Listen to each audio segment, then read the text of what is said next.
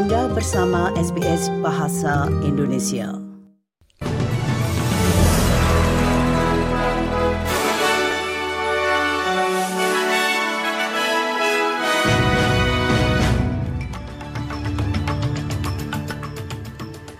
Warta berita SBS Audio untuk hari Senin tanggal 27 November. Sari berita penting hari ini, gelombang ketiga Sandra Israel dan tahanan Palestina dibebaskan ketika mediator mendorong perpanjangan kencatan senjata selama empat hari. Mike Besulo dipecat menyusul skandal SMS dan dalam bidang tenis, impian Australia di Piala Davis hancur ketika Australia menjadi runner-up di bawah Italia berita selengkapnya. 17 sandera Israel telah dibebaskan dengan imbalan 39 tahanan Palestina pada hari ketiga dari gencatan senjata empat hari antara Israel dan Hamas. Mediator yang dipimpin oleh Qatar mendorong perpanjangan gencatan senjata. I want to thank everybody for all your love and support. It's amazing and thank you so much. I just want to say she has a family and we're taking care of her.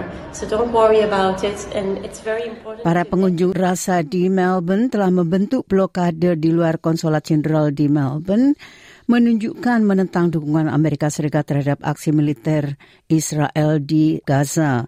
Beberapa pengunjuk rasa telah mengunci diri di pagar sementara.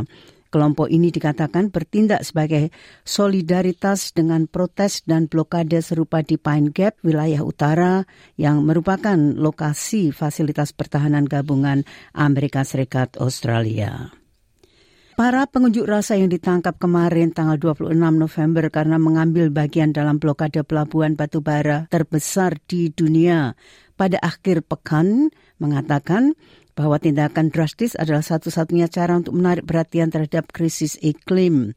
Polisi menangkap lebih dari 100 orang yang bergantian mendayung ke jalur pelayaran di pelabuhan Newcastle setelah mereka menolak untuk mengosongkan perairan ketika izin mereka habis pada hari Minggu pukul 4 sore. Anjali Beams, pengunjuk rasa mogok sekolah untuk iklim yang berusia 17 tahun yang mengaku ditangkap berpendapat bahwa anak-anak muda berharap protes tersebut tidak perlu dilakukan.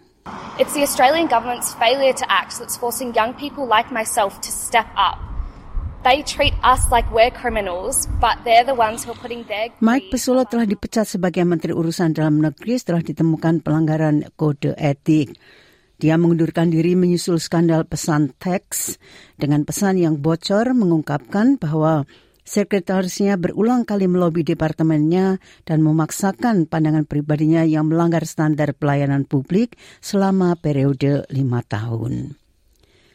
Pemerintah Partai Buruh memperkenalkan serangkaian persyaratan visa baru bagi tahanan imigrasi yang dibebaskan dari penahanan tanpa batas waktu setelah pengadilan tinggi memutuskan hal itu melanggar hukum.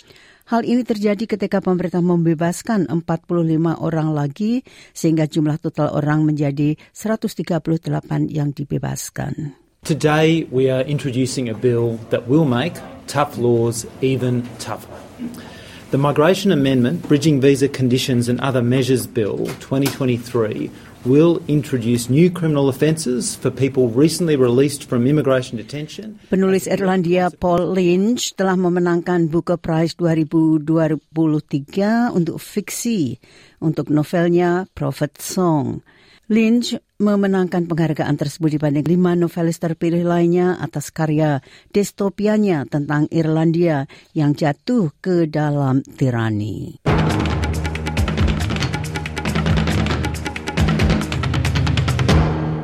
Nah dari olahraga tenis, Australia menjadi runner-up di bawah Italia di Piala Davis Davis final yaitu Piala Davis yang kedua kalinya berturut-turut bagi Australia.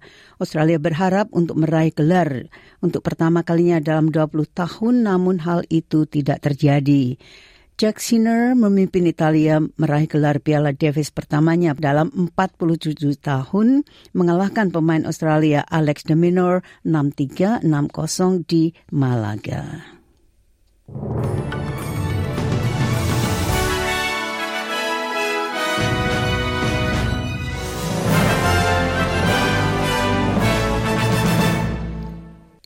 Nah, sekali lagi sari berita penting hari ini, gelombang ketiga Sandra Israel dan tahanan Palestina dibebaskan ketika mediator mendorong perpanjangan gencatan senjata selama empat hari.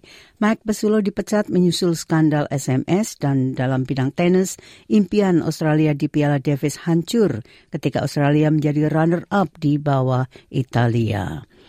Sekian Warta Berita SBS Audio untuk hari Senin tanggal 27 November.